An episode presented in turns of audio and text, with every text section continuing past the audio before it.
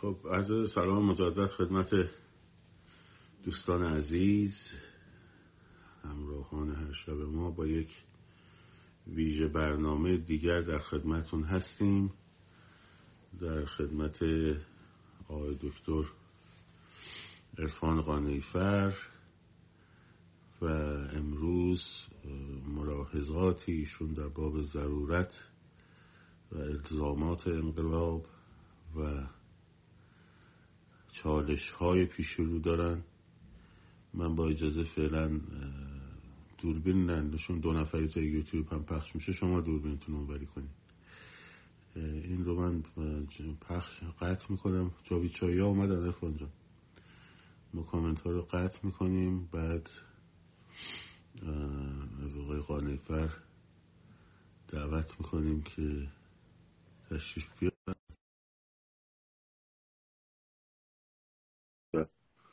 صدام گرفته است.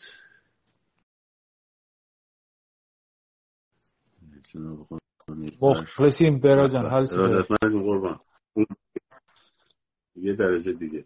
یه چرخش دیگه این جمهوری خواه جمهوری خواه همیشه بله. اینطوری هم دوربیناشون هم مشکل داره. شما جایی برای من چیکار کنم؟ شاید دوستان ندونن من و بهراد سالهاست با هم رفیقیم و در نتیجه همیشه همیشه به هم مطلق میگیم و واسه همین جسارت نباشه در دوستان نازنینی که توی اتاق هست خیلی ممنون از حضورت. ما قول داده بودی در مورد 57 صحبت کنی ولی گویا مسائل مهمتری بود که فکر می‌کنم که شنیدنش لازم باشه هر جایی هم که من مخالف بودم دستم بیارم بالا یا پوینتی بود بله. خدمتتون عرض می‌کنم مخلصیم عرض کنم. دوستان نازنین سوالی کردن که این جواب بدم اول بعد بریم سر این چالش های سال 1401 که در واقع امشب وارد شب 90 میشیم. اجازه بفرمایید از بحث عمومی و عامی رها بشیم بریم به سیر تاریخی. عینکی هم که تو چشممون می‌ذاریم. اجازه بفرمایید یک عینک تحلیلی انتقادی باشه. با بهبه و چهچه به جایی نمی‌رسید. با تشویق و ترغیب بی ربط در واقع نمیشه زامن موفقیت شد. این رو با هم کنار بیایم و بعد ماجرا درست میشه. میگن نقاط عطف این 90 روز چی هست؟ نقاط عطف این 90 روز اولیش ترک انداختن در دیوار حاکمیته. خصوصا اگه حاکمیتی مستبد باشه. پس وقتی در دیوار ترک بیفته این حائز اهمیت است دیوار رو فروپاشی نکرده و هنوز سقوط نکرده هنوز نهادهای امنیتی و نهادهای نظامی به جنایت خودشون ادامه میدن. هنوز ادارات کار می‌کنه و هنوز حقوق کارمندا پرداخت میشه و بازنشسته ها پس بنابراین هنوز سقوطی انجام نشد با عرض کردم عینکمون امشب عینک انتقاد، انتقادی هست تحلیلی انتقادی. پس نکته اول رمز موفقیت این 90 روز ترک انداختن در دیوار حاکمیت بود. دومی یک خراشی رو انداختین تو صورت ملا. یعنی یه تقدس جعلی برای خودش ساخته و پرداخته کرده بود. 18 بار مردم ایران از حمله ملای نعلین به پا به ایران تا این لحظه 18 بار مردم ایران دقیقا علیه این استبداد تظاهرات کردن اعتراض کردن راهپیمایی کردن و این بار 19 هم هست. 18 بار مردم ایران نتونستن دیوار رو بریزن پایین. ولی هیچ کدام از 18 بار گذشته به قدرت و به اصطلاح فشار دفعه اخیر یعنی دفعه 19 هم نبوده. این خودش نکته دوم. نکته سوم یک صدایی رو به جهان رسانید که با دفعات پیش فرق داشت. و این صدا صدای متفاوتی است. در محضر یک هنرمند نوازنده آدم بشینه و مثال از موسیقی نیاره خب زشته ولی من چون معمولا در محفل هنرمندا جسارت می‌کنم. اینجا میگم یه سازی هست در ارکسترا. فکر کنم ابوا باشه. ساز بسیار بد صدایی هم هست. ولی نوازنده ها معمولا کوکو با اون انجام میدن تو ارکستر. اینجوری که من شنیدم اگه اشتباه نکرده یک شرارتی بین نهاد ملاها وجود داشت که صداها کوک نشده بود که اونو معرفی بکنه به شنونده های جهانی. این بار مردم موفق شدن با همسازی کوک ساز دلشون این رو به جهان معرفی بکنن. این نغمه شوم رو که شرارت نهاد ملا رو معرفی بکن اینم نقاط عطف چهارم به نفع مردم ایران. پنجم نشون داد که جامعه جوان تشنه هم دانستن هست. چرا؟ چون آموزش اساسش در ایران بعد از 57 تغییر کرده با عینک ایدئولوژی به مردم آموزش دادن. به عبارتی جوان ما هیچی از تاریخ نمی‌دونه.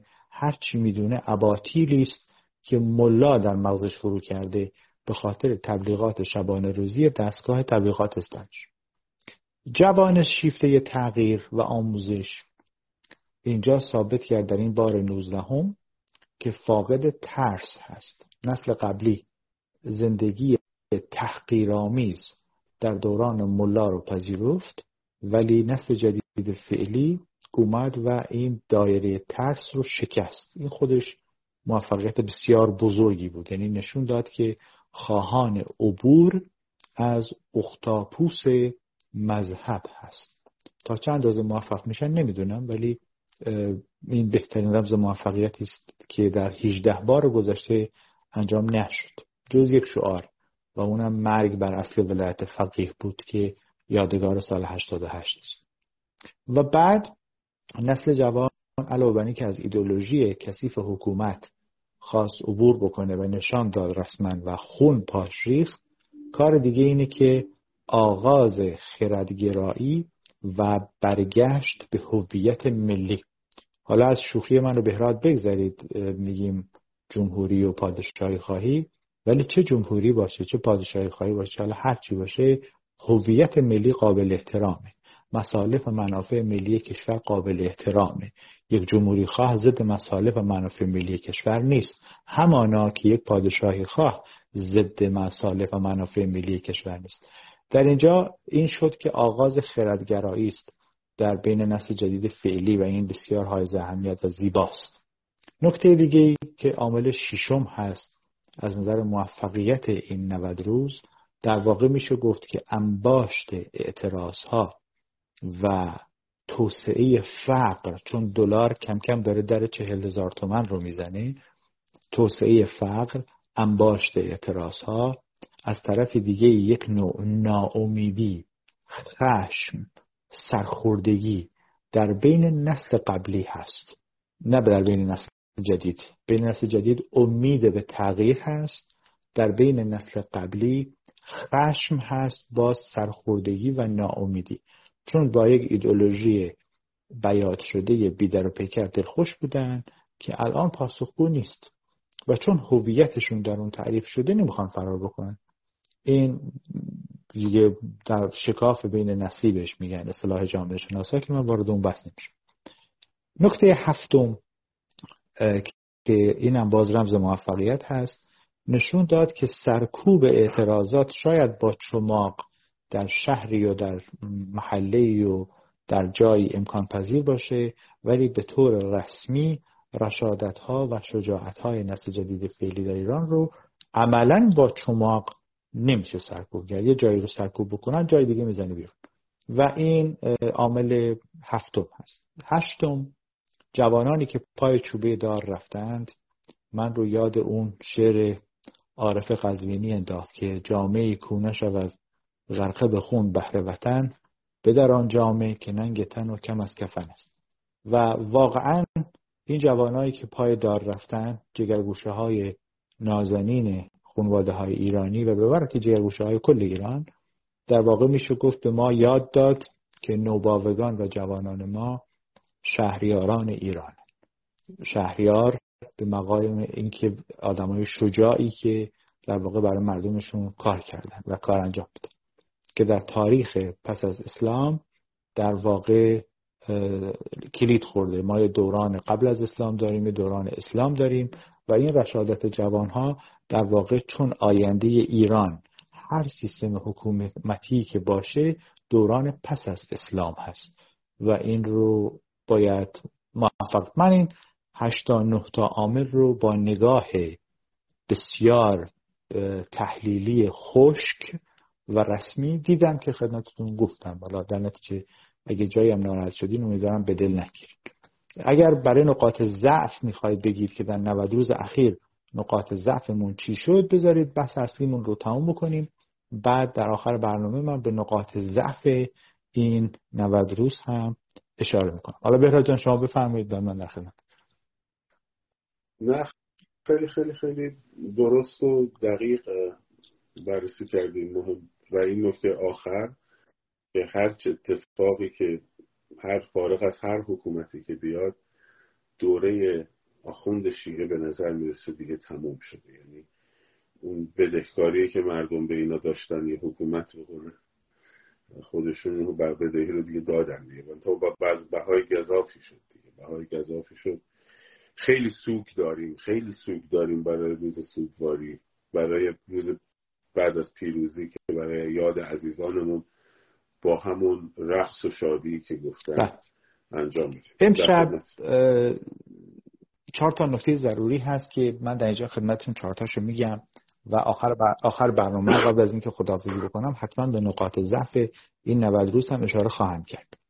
نکته اول اینه که تغییرات اجتماعی اقتصادی فرهنگی و سیاسی در اصطلاح آمیانه بهش میگن انقلاب. یعنی تغییری که در چهار ساختار رخ میده. هر تغییری یک سری آسیب داره یک سری موانع داره و یک سری عواقب داره. امشب بیشتر سعی بکنیم که این چهار خصیصه انقلاب چی هست؟ یکی گروه مخالف یکی یک نوع فرسودگی و انزجار و دیگری انگیزه مشترک.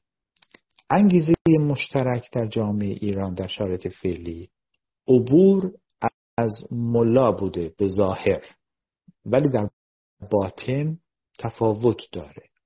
اگر شما حالا در خدمتتون شیش هفت شب اومدیم تاریخ دموکراسی انقلاب های جهان رو با همدیگه مرور کردیم خوندیم یک کتاب بسیار مهمی رو با هم مرور کردیم که من روز شنبه این کتاب تکلیفش روشن میشه. حالا چند تا دوست وعده دادن اجرایی شد و عملی شد. ما ایشالا این رو به اون کمپانی میسپاریم و حتما کتاب رو پی دی افش حاضر شد رو به رایگان در اختیار مردم ایران به ویژه نسل جمعون قرار خواهم داد. روز شنبه تکلیف نهاییش روشن میشه. در اون چند هفت شب ما مرور کردیم که انقلاب های جهان چه راهی رو رفتن که به دموکراسی رسیدن. ولی مردم ما اون راه رو نمیرن. متاسفانه یا حالا خوشبختانه یه راه خودشو داره میره.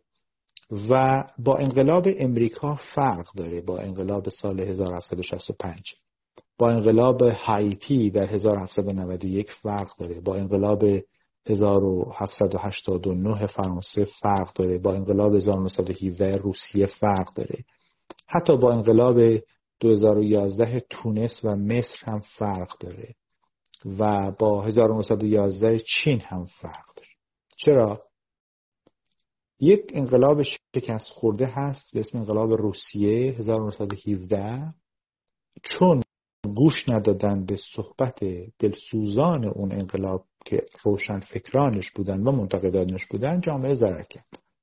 جامعه ما نه اینکه بگم گوش نمیده خیلی پایبند به شناخت حقیقت نیست. چرا؟ چون جامعه شایع پروری است. و شیفته فضولی و شایعه. این دیگه خصلت شرقی است. کارش هم نمی‌تونیم بکنیم. بنابراین به نظرم یک درسی رو بیاموزیم از انقلاب های قبلی جهان. ببینیم ما در کجای بازی ایستادیم. من این چند عامل رو خدمتتون می‌کنم به خدمتتون عرض می‌کنم. اولیش یافتن موضوع مشترک یا تم مشترک انقلاب هست. این بسیار به شما موفق یعنی موفقیت شما رو چند برابر می‌کنه. نکته دوم از نظر تحلیلی اینه که خب آیا نیاز به تغییر رو مردم احساس کردن؟ پاسخ اگر از نظر جامعه شناسی بررسی بکنیم متاسفانه خیر هست. چون اکثریت جامعه ایران شاید معترض باشه منتقد باشه خواهان عبور از ملا باشه ولی همراه و همگام با نسل جوان نشد متاسفانه. قشر خاکستری محافظ کار و قشر خاکستری همراه با قدرت. اینجا تفاوت جامعه شناختی پیدا میشه بین ایران و اون انقلابای قبلی که چرا این نسل تفاوت و شکاف نسلیش اونقدر عمیقه که در اینجا همراه نشد. هدف مشترک تعریفش مشخصه ولی منافع امن اینجا اومد مانع نسل جوان شد. و این مانع امن چیزی است که حکومت این رو متوجه شده و متاسفانه انگوش گذاشته روی اون مسئله. و اقدام سریع معمولا به یک نقطه غیر قابل برگشت می‌رسه که این نقطه غیر قابل برگشت نظم مستقر رو به هم می‌زنه. نظم مستقر در نظام ولایت فقیه چماق بود. پوتین بود. حرکت جوانها در 90 روز اخیر نظم مستقر رو به هم زد و این چماق و پوتین اومد وارد شهرها شد. مثلا حتی در سنندش دو روز پیش آقای بلند شده رفته بالای مجسمه آزادی شهر یه قوطی رنگ پاشیده یه قوطی رنگ قرمز. حالا خواسته اعتراض نشون بده خواسته مخالفت نشون بده حالا هرچی این در واقع اومده کار هنری بکنه.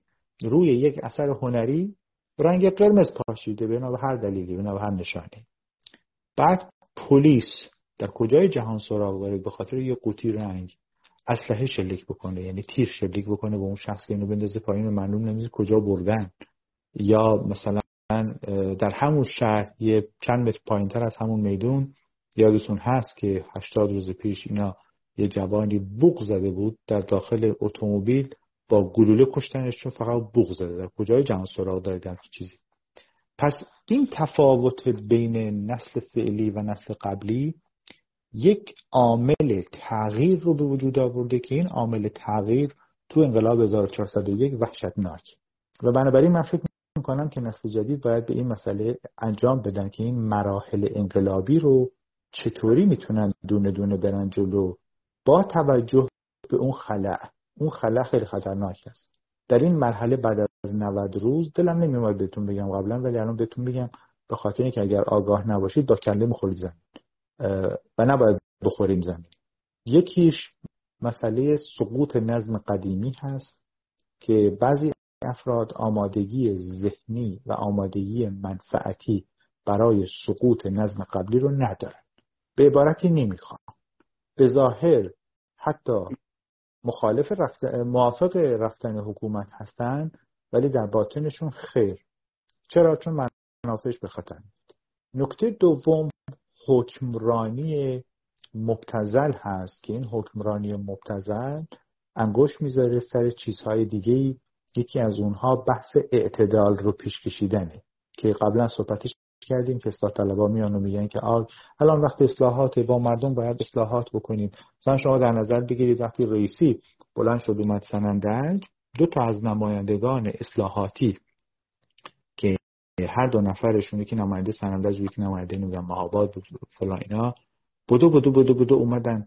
یه مصاح... یک مقاله نوشتن و آقای رئیسی بهتره با اهل سنت گفتگو بکنه و وقتی قتل عام صورت می‌گیره در یه شهر اهل سنت و اهل تشیع به من چه مربوط سنندجی ها چرا باید جور اهل سنت رو بکشن؟ مثلا سخت و سر ایران بره زیر آب. مثلا عربستان سعودی که اهل سنت هست برای شما بیانیه صادر می‌کنه. یا مثلا سیستان اهل سنت هست. خب اهل سنت الان مثلا کل سیستان بره زیر آب. مثلا یکی از این کشورهای اهل سنت برای شما وای وای صادر می‌کنه. خیلی. این عینک قبیله ای اشیعی و عینک مذهبی دینی رو با هم بحث کردیم که این دو عینک خطرناکه و اگه کسی این دوتا رو از جیبش در آورد ازش فرار کنید. متاسفانه در شرایط فعلی بسیاری از اون افرادهای منفعت طلب از این کارت استفاده می‌کنن. چه داخل حکومت چه خارج حکومت. و این به ابتذال میکشونه. نکته سوم حکمرانی رادیکال هست. رادیکالیسم یا تندروی ایجاد تندروی هم می‌کنه.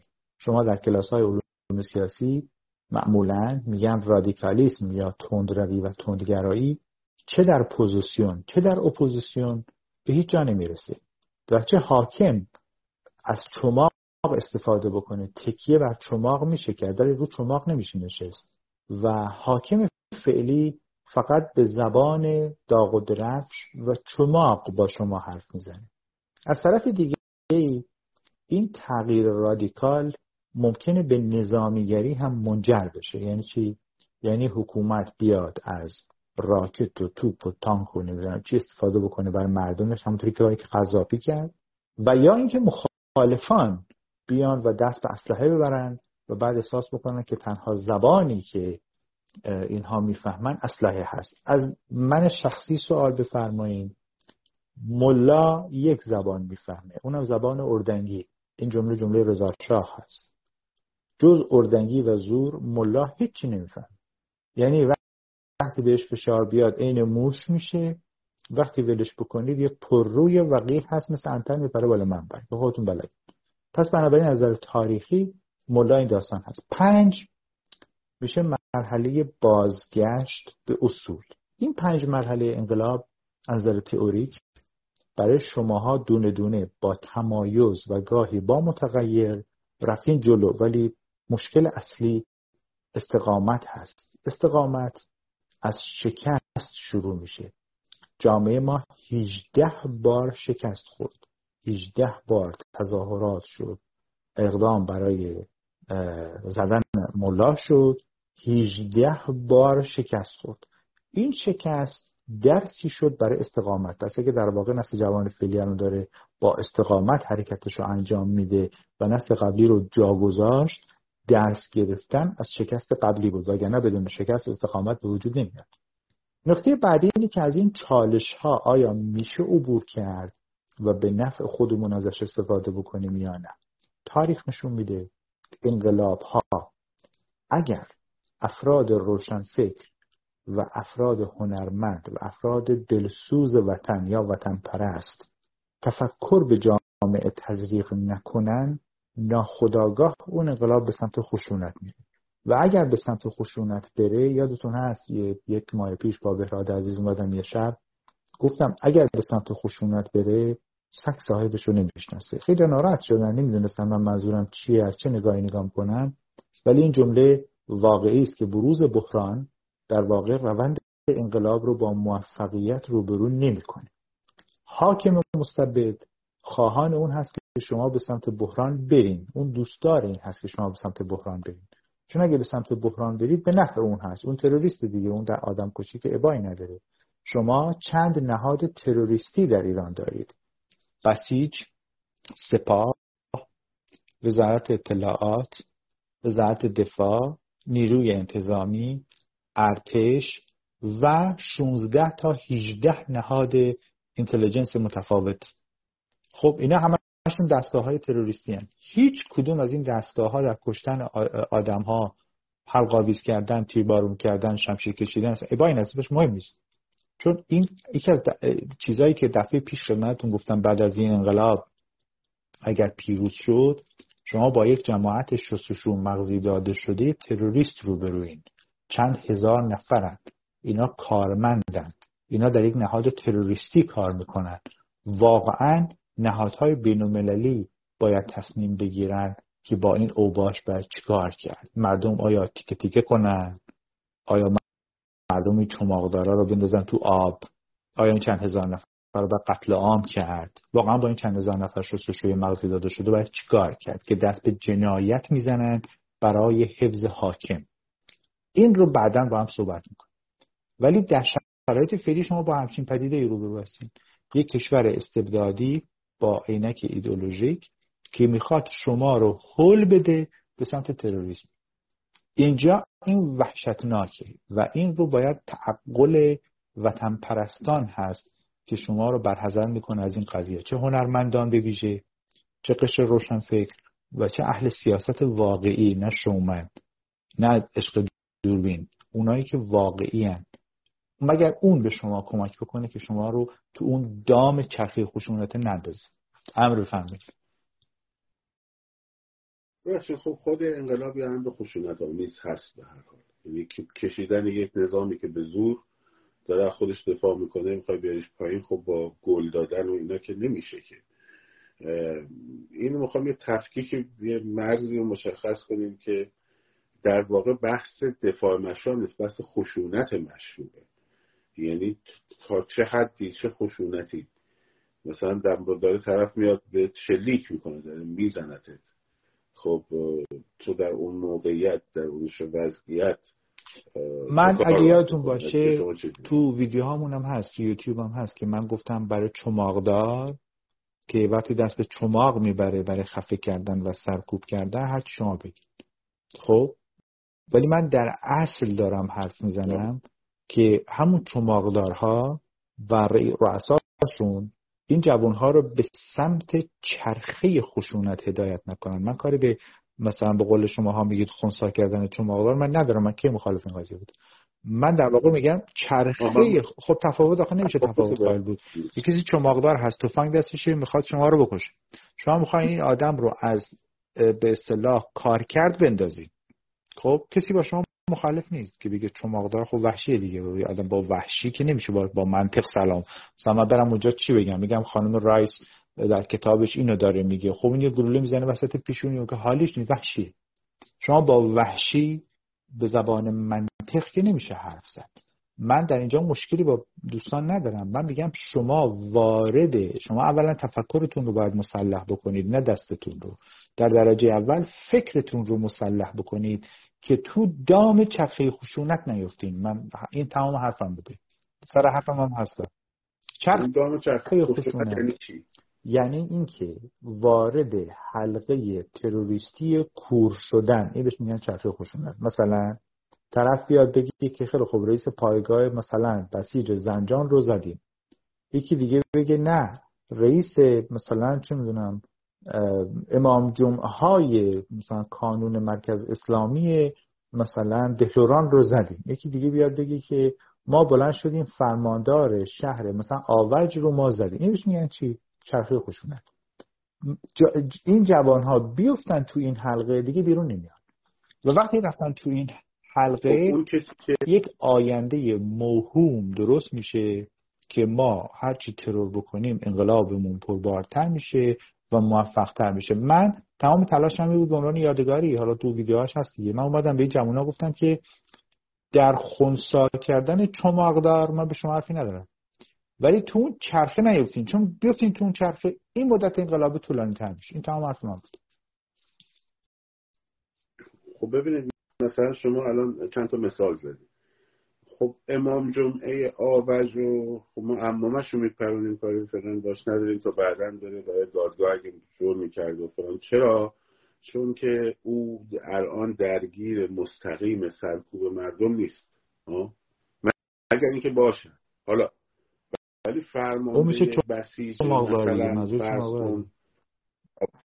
من من, من, ویدیوش هست دیگه. الان نمی‌دونم تکرار این حرف چیه. مثلا من بخواید یه کسی که شغلش تحلیل ضد تروریسم تشویقش کنید به تروریسم. آقا من چند بار گفتم گفتم خونسا کردن چماقدار مجازین. فارسیم بده. من گفتم خونسا کردن چماقدار مجازین. خب دیگه چی بگم الان؟ من من علت این که می‌پرسم من که می‌دونم موضوع شما و ما با هم صحبت می‌کنیم. هر روز من می‌دونم موضوع شما رو. می‌خوام جلوی یه سری سو استفاده رو بگیرم که شروع میشه از فردا. یکی که حرف دارم می‌برن خب قشنگ.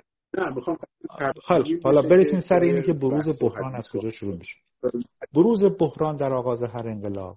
اینه که یک انجام اصلاحات از موقع ضعف و موضع ضعف. فورا انگشت می‌ذارن که خیلی خوب باشه باشه برای چی دارید انقلاب می‌کنید؟ اصلاحات می‌خواید؟ ما داریم انجام عقل سلیم اصلاحات یک پروسس یک دورانه. آغاز داره دوران داره انتها داره. وقتی هنوز من آغاز نکردم پروسه رو نگذروندم چجوری بره به انتها؟ مثل این میمونه دوران بارداری خانم ها نه ماهه. حالا شما ماه اول بگید الا و لله من بچه رو می‌خوام. خب نمیشه دیگه. خب بیولوژی به شما این اجازه رو نمیده. هر چیزی یه دورانی داره اون وقت حاکم مستبد که تمام زمانهاش رو از دست داده موقعی که شما اومدین به اعتراض بگه خیلی خوب اصلاحات می‌خواید من انجام بدم. هر کی اینو گفت یعنی شیاد یعنی شارلاتان. و متاسفانه ساختار حکومت فعلی در ایران هم مملو از شارلاتان یکی دوتا که نیست. چون جزئی از ایدئولوژی خمینیسم شارلاتانیسم هست. خب این مسئله اول که انجام اصلاحات از موقع و موضع ضعف. نقطه دوم انقلاب نه دزدیده میشه و نه حرکتش برعکس میشه. انقلاب جهتش غلط باشه به همون جهت میره. پس این که یکی به شما میگه میگه آقا بله ما سال 57 انقلابمون دزدیده شد. یازده گروه تروریستی مارکسیست لنینیستی و اسلامی همراه شدن پشت عبای خمینی. شغل شریف تروریسم. بعد شما به زبان تروریست می‌خوایم بهشون بگین انقلابی. الان یکی از مکافاتی که همه جوان ها دارن در رسانه های لندن همین کهنه تروریست ها و کهنه بحثی ها و کهنه پنجاه هفتی هاست که شب و روز جلوی دوربین مثل انتر بالا و پایین می‌کنن. زر اضافی برای خوردن مغز نسل جوون یک مثلا فدایی خلق دموکراسی حالیشه مثلا فدای خلق. مثلا یک دونه مجاهدین خلق رجبی چی؟ اصلا می‌فهمه دموکراسی رو با چی می نویسن با دال می نویسن با تا می نویسن واقعا جدی میگم. این افرادی که دستشون به خون جوانان کشور آلوده است الان مثلا مهمترین دانشگاه کشور که دانشگاه شریفه اسم یک تروریست مجاهدین خلقی هست. بعد اون وقت شما می‌خواین از اینا توقع دموکراسی دارین. اون که هنوز رنگ روسریشون رو نمی‌تونن تعیین بکنن. مریم باید تعیین بکنه مریم رجوی. اون وقت اینها می‌خوان برای شما دخترها و پسرای نسل جوون دموکراسی بیارن. اینا دستبوس بس بودن دستبوس اجنبی بودن. هر گروهی چه تجزیه طلب چه تروریست. دستبوس اجنبی بود در هر دوران تاریخ. این مثل مرض کهنه ایدز دوباره می‌زنه بیرون. قابل اعتماد نیست. پس بنابراین اینهایی که میان هسته انقلاب رو میگن ما تشکیل دادیم تصور کاذبه. در شرایط فعلی هم هر کی اومد گفت ما گروه هسته انقلاب تشکیل دادیم. صدای شما هستیم. این یعنی تصور کاذب. نکته بعدی نکته چهارم انقلاب با کمک خارجی نمیشه. سرباز خارجی رو بیاریم داخل دیگه اسمش انقلاب نیست. هر سرباز هر پوتینی پاشو گذاشت رو زمین ایران دیگه این انقلاب اسمش انقلاب نیست. و نکته پنجم فساد سیاسی هست که عامل شکست ماجرا میشه. و این پنج عامل برای بروز بحران بسیار بسیار بسیار حائز اهمیت که من خواستم به شما بگم. برخی های فاسد در واقع دوست ندارن شما در انقلابتون موفق باشین. چرا؟ چون منافع اون به خطر میفته اگر اجازه بفرمایید من این نقاط ضعف رو هم میگم بعد میریم سر مسئله آنارشیسم. نقاط ضعف در شرایط فعلی در این 90 روز یکیش نمایش تفکر سنتی بود.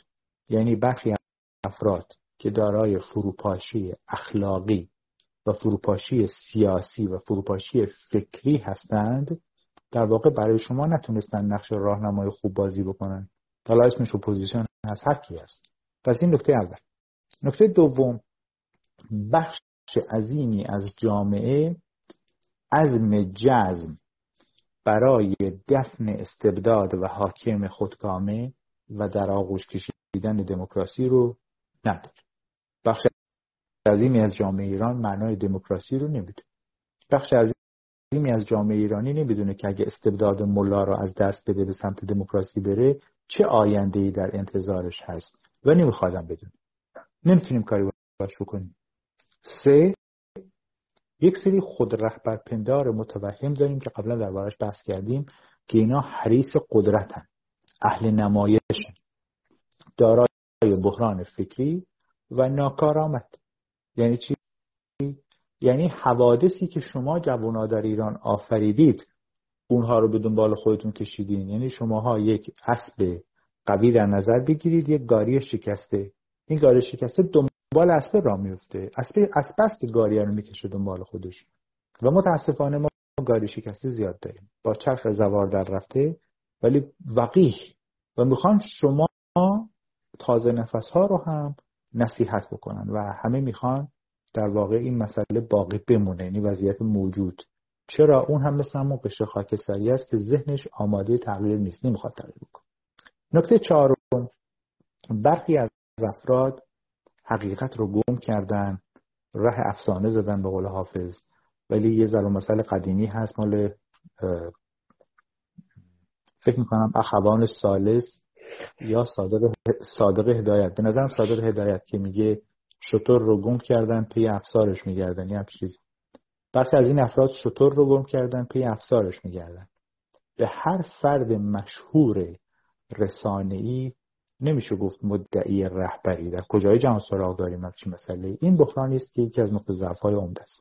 و بعد یک سری نجات پرست کهنه بحثی تجزیه طلب و غیره هم شدن سوس ماجرا که اینها دوست دارن ایران بره به سمت جنگ داخلی که حالا من عرض می‌کنم فرق تروریسم داخلی و آنارشیسم رو خدمتتون عرض می‌کنم. و بعد یک سری آدم هم مشغول کار کاسبی دیگه حالا اسمش حقوق بشر هست هر چی هست.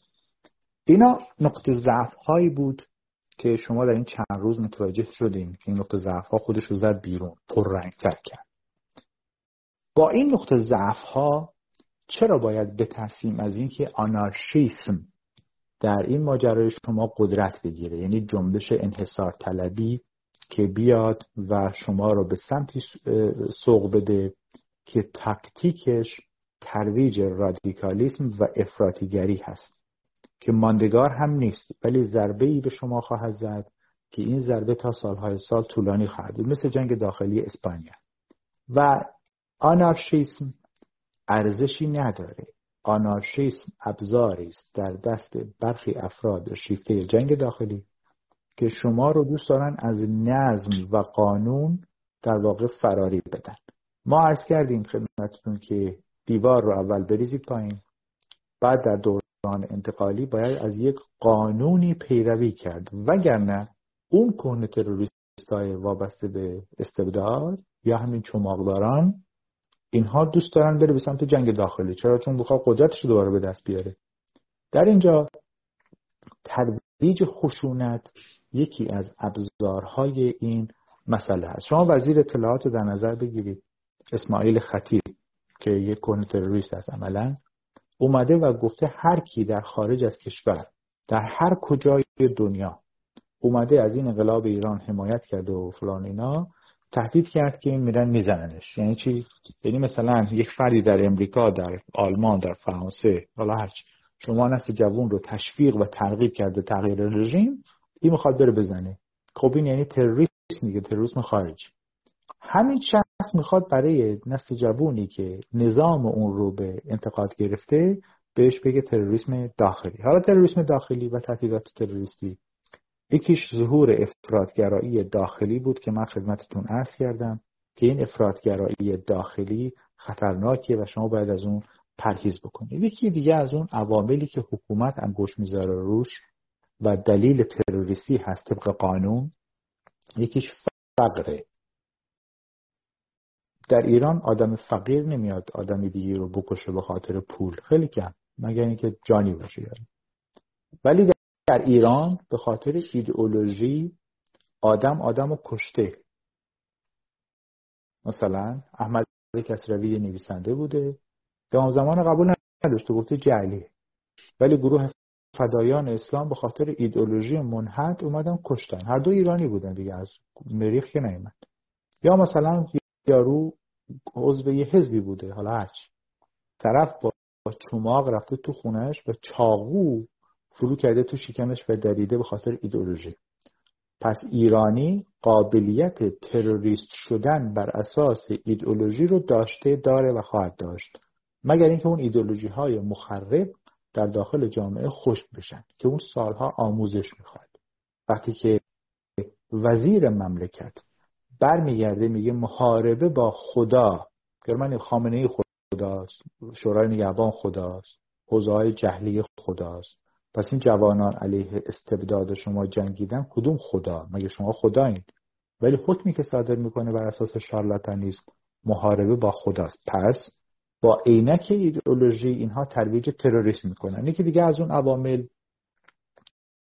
تحقیر هست تحقیر سیاسی که مثلا طرف یک اهل یکی از اقوام ایران هست و اون گروه یا سازمان علیه حکومت مرکزی می‌خواد کاری رو انجام بده به خاطر اون تحقیر در واقع دست به تروریسم میزن اینها دلایل تروریسم بود و امیدوارم که این دلایلی که من خدمتتون عرض کردم با نقاط ضعف و قوت به صورت خیلی فشرده شما رو برحضر بکنم از حتی فکر کردن به آنارشیسم و فکر کردن به تروریسم داخلی به خاطر اینکه انقلاب رو نابود می‌کنه و جز مزاحم های انقلاب است.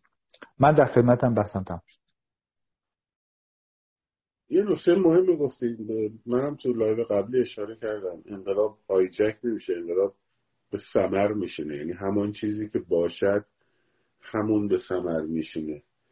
در سال 57 حالا همون قولی که ما دادی یه کمی در مورد این ماهیت این گروه های مارکسیست اسلامی تروریستی باید بیشتر برامون صحبت کنیم بشناسن بچه ها ماهیت این گروه ها رو. اینا بعد از انقلاب بود که یعنی وقتی که بهشون در برابر این سوال مواجه شدن که چرا انقلاب کردیم برگشتن گفتن آزادی ها سیاسی می‌کنم. تو هیچ کدوم آزادی شما کتاب عزت الله صحابی که تو ایران چاپ شده بخونیدش. عزت الله صحابی تو کتابش داره میگه که همونجور که می‌دونید نواب صفوی تروریست بود آدم کش بود. و نواب صفوی رابطه داشت با همین جماعت نهزت مثلا آزادی. خودشون در خاطرات خودشون میگن من که نمیگم آقای بهراد که نمیگه. خودش خودشون نوشتن. ابراهیم یزدی میگه خواستیم با فدایان اسلام جنازه رضا شاه رو که برمیگردونن ایران در خیابون آتیش بزنیم با خلخالی. چون در نظر بگیرید آخه بیماری ذهنی که فکر می‌کنن نشان تمدن اینه که یه فوشی به شاه بدیم مثلا. بعد بری جنازه رو آتیش بزنی. خب این تروریسم دیگه هم تروریسم داخلی که من خدمتتون عرض می‌کنم اینه دیگه داستان. خب این یه مثال صحابی میگه با ابراهیم یزدی رفتن با مهدی بازرگان رفتن خونه طالقانی؟ این بازرگان رو بگو خب من دارم میگم بلند شدن رفتن خونه طالقانی در اونجا دیدار کرده با کی؟ با, با نواب صفوی. و بعد میگه وقتی وارد حیات شدیم قرآن میخوندن با صدای بلند این داعش. گریه هم می‌کردن. و آقای مهندس با نواب شروع کردن صحبت کردن راجع به پیروزی اسلام. دو تا تروریست کنار هم میشینن با صدای بلند قرآن می‌خونن. این مثلا بن لادن در القاعده مثلا. خب که اومدن در سودان بن لادن. سپاه پاسداران و حزب الله اماد مغنیه. با هم نشستن جلسه چیدن. جلسه چیدن چجوری دنیا رو بم بریزن. جلسه نچیدن که با هم شطرنج بازی کنن که دور مهمونی که نبودی اومدن که چجوری دنیا رو به هم بزنن. بعد در سودان اردوگاه, تر... اردوگاه تروریستی تشکیل دادن که القاعده یاد بگیره چطوری انفجار عظیم انجام بده. این کی هست؟ دهه 1990 ده سال قبل از 11 سپتامبر. پس مثلث شوم القاعده سپاه پاسداران و حزب الله در اونجا شکل می‌گیره در سفر رفسنجانی و محسن رضایی به سودان. خب؟ پس تروریسم در سال 1357 با تروریسم خمینی به قدرت رسید. با تکیه بر تروریسم تا این لحظه 43 سال ادامه دادن. خب؟ پس بنابراین این که من میگم میگم با یه حکومت تروریستی طرفین اینو توی مصاحبه من و تو یک سال و نیم پیش اومدم درباره این مفصل صحبت کردم تو کانال یوتیوب من الان اینجا وقتش نیست. پس بازرگان هم خودش اومد و از دل نهزت آزادی مجاهدین خلق رو درست کردن. برای چی؟ برای تقسیم شکلات و هندونه که نبوده که. برای آدم کشی خب؟ و بعد در نظر بگیر وقتی اینها میرن در الفتح دوره می‌بینن در پایگاه های تروریستی فلسطین دوره می‌بینن. همین افراد برمیگردن ایران و در واقع میشن آزاد. تا این لحظه خیلی از مردم که نمی‌دونن ناآگاهن بهشون احترام می‌ذارن. اینا همشون شاگردای مصدقن یعنی مصدقی چیا؟ چه جبهه ملی چه نهضت آزادی در توسعه تروریسم داخلی کمک کردن. هاشمی رفسنجانی کتاب فلسطینش که چاپ شد با پول کی چاپ شد؟ خودش عکس چکش هم منتشر کرده با چک مصدق. من که چک نکشیدم در اون ایام. مثلا نبودم پدرم هم نبوده. خب پس بنابراین این رو در نظر بگیرید که این تروریسم داخلیه بر اساس یک ریشه اومده بالا تا الان و این ریشه که اومده بالا از سال 1357 جنگ سرد بین ملای شیعه و جهان عرب شروع شده. چرا؟ چون میگه من می‌خوام امپراتوری شیعی درست بکنم. امپراتوری شیعی ترویج تروریسم توسعه موشک توسعه پهباد و الان هم ملای امامه به سر دنبال بمب اتمی هست. خب؟ و هلال شیعی درست کرده. گروه های شیعی ببینید یک گروه مسلح درست کردن. کار من و شما نیست. هر کدوم از اینا روز یک ساندویچ هم بخورن یک ساندویچ ده دلاری در نظر بگیرید برای ده هزار نفر آدم. هر وعده غذا صد هزار دلار فقط پول ساندویچه. در حالی که اینطوری نیست. خب؟ پول اسلحه هست پول خوراک پول حمل و نقل پول این پول کجا میاد؟ پول اینو کی تعمین می‌کنه؟ پول شما هست. پول جیب شما هست. پس اگر انقلاب ایران پیروز بشه در سال 1401 هلال شیعی میریزه پایین. حوزه های جاهلیه میریزه پایین. گروه های تروریستی حماس و حزب الله و جهاد و غیره میریزه پایین. خاورمیانه رنگ آسایش و آرامش می‌بینه. پنج مردم دوباره هویت ملیشون رو به دست میارن. مردم ما اگر جمعیت خاموشن به خاطر اینکه در سال 1357 غرور ملیشون زیر پا رفته و هویت ملیشون رو از دست دادن. مردم ایران هویت ملیشون کیه؟ نادرشاست رضاشاست داریوش کوروش کیو داریم؟ همون چهار پنج نفر دیگه. اونا به مردم ایران غرور ملی دادن. کی داده؟ مثلا خمینی داده شبستری داده هاشمی رفسنجانی داده. یا تروریستی مثل مثلا موسوی خوینی ها داده خاتمی داده. مردم ایران هویت ملیش مال کی است مال همین افراد. پس بنابراین که من خدمتتون عرض می‌کنم حالا در اون شبی که راجع به 57 صحبت می‌کنیم مردم غرور باخته و هویت باخته به طور مطلق می‌خوان ترویج بازسازی بکنه بنابراین کارتون بسیار سخته. یعنی شما علاوه بر اینکه انقلاب دارید می‌کنین باید هویت و غرور ملیتون رو دوباره بسازین. و حالا به شوخی میگیم پادشاهی یا جمهوری رو ولش کنید ولی واقعا این این غرور ملی در ایران از بین رفت جانه البته هویت ملی و غیر از مثلا اسامی که بردی مثل رضا به نظر من بیشتر مدیون فردوسی مدیون نظامی مدیون حافظ و سعدی و اینهایی که فرهنگ شما از فرهنگی میگی سیاسی میگم. و بعدش هم شما در نظر بگیرید که از این وزیران کی بود؟ فروغی بود. یکی از این وزیران کی بود؟ پرویز ناتن خانلری بود. خب بنابراین خب واقع بین باشیم بله. که دفعه که با هم صحبت کردیم گفتیم بر اساس فرهنگ هست که سیاست شکل می‌گیره. وقتی که فرهنگ نباشه چه سیاستی شکل می‌گیره؟ روی سوار میشه. وقتی توحش و تروریسمه در واقع کی میره اون بالا؟ یه کسی که از داخل این اومده بالا دیگه. من کاری به مسئله فرهنگش ندارم. در واقع هویت ملی و غرور ملی ایرانی از بین رفته. نیست. هیچ. چون اگر بود تحقیر ملا رو قبول نمی‌کرد. پس بنابراین حالا اون شب صحبت خواهیم کرد که ما با چه تروریست هایی روبرو بودیم با چه آدم هایی روبرو بودیم با چه وحشی هایی روبرو بودیم. و باید بدونید باید بدونید چون خیلی الان خیلی از به خصوص قشر خاکستری سوال می‌کنه که خب اگه مثل پنجاه هفت بشه چی؟ من اتفاقا live قبلی اینو گفتم. گفتم آقا دغدغتون اینه که مثل پنجاه هفت نشه باید رفتار دموکراتیک رو تمرین کنید یعنی اون کسی که امروز به جای اینکه بیاد آقای قانعی‌فرد رو حرفش نقد کنه میاد بهش برچسب میچسبونه و بهش توهین می‌کنه به عنوان مخالف فردا که اون گفتمان پیروز بشه به آقای قانیفر همون برچسب رو میچسبونه منتها به جای توهین کردن دیگه قدرت دستشه و ساده است عزیز. 15 سال پیش 15 سال پیش من کتابی نوشتم کتاب خاطرات جلال طالبانی. از اون موقع تا حالا یه عکس ادیت شده من و محسن رضایی رو گرفتن دستشون. تو اون عکس من 24 سالم الان 47 سالم هر کی اون عکس رو نگاه کنه می‌فهمه که این مال سالها پیشه. من کتاب جلال طالبانی رو نوشتم. خودم رفتم صدای امریکا. خودم در صدای امریکا گفتم ایو هناس من با این آدما حرف زدم. همین. ولی چون به قبیله وحشی بارزانی به اسبشون گفتم یابو از اون موقع تا دارم فوش میدن خب بدن کارنامه همینه. بریم دادگاه بریم در هر دادگاهی. من بعضی بعضی وقتا live رو می‌بینم. مثلا کامنت نوشته یارو برای من میگه از محسن رضایی چه خبر؟ بعدش من بهش میگم میگم آقا جان.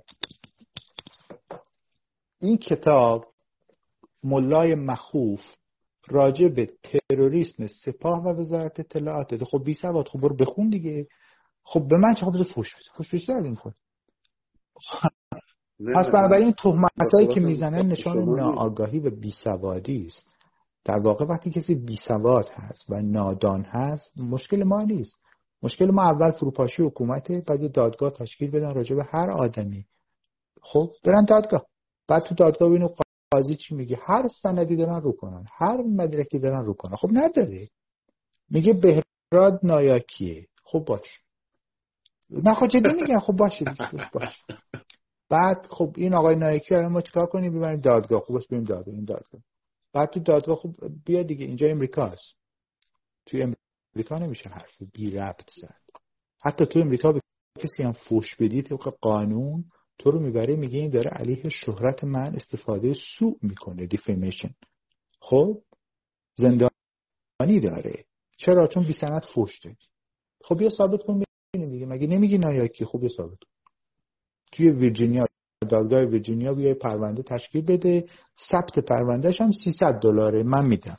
خب بیا دیگه ثابت نه خب بیا ثابت کن خب پس بنابراین این نشان توحش که یک حکومتی مستبد بر اساس توحش و تروریسم اومده بالا 43 ساله و فرهنگی که ترویج کرده فرهنگ تخریبه من وقتی فوش میشنوم ناراحت نمیشم چون احساس می‌کنم کسی در فرهنگ تخریب اومده بیرون. منم ناراحت نمیشم. من میگم اگر گفتمانی که به مخالفش برچسب می‌زنه و توهین می‌کنه. سر کار بیاد انقلاب جلو و پیر در پرونده سازی براش بکنه. همون موقع هم برای مخالفش پرونده سازی می‌کنه و به جای فوش این دفعه با تیروار باش برخورد می‌کنه. این موضوعی که در انقلاب هفت اتفاق افتاده این گفتمان همون گفتمانی بوده که الان هم اگر شما می‌خواید انقلابتون هفتی نشه باید من الان آقای قانفر برمیگرده میگه نمادهای مثلا فرهنگ ملی نمی‌دونم ببخشید هویت ملی. فلانه من اعتراض می‌کنم میگم نخیر فلانه اونم عصبانی میشه من کی گفتم من گفتم آقا دیوان فردوسی پشت سرم این جمهوری خواه تهمت می‌زنن علکی.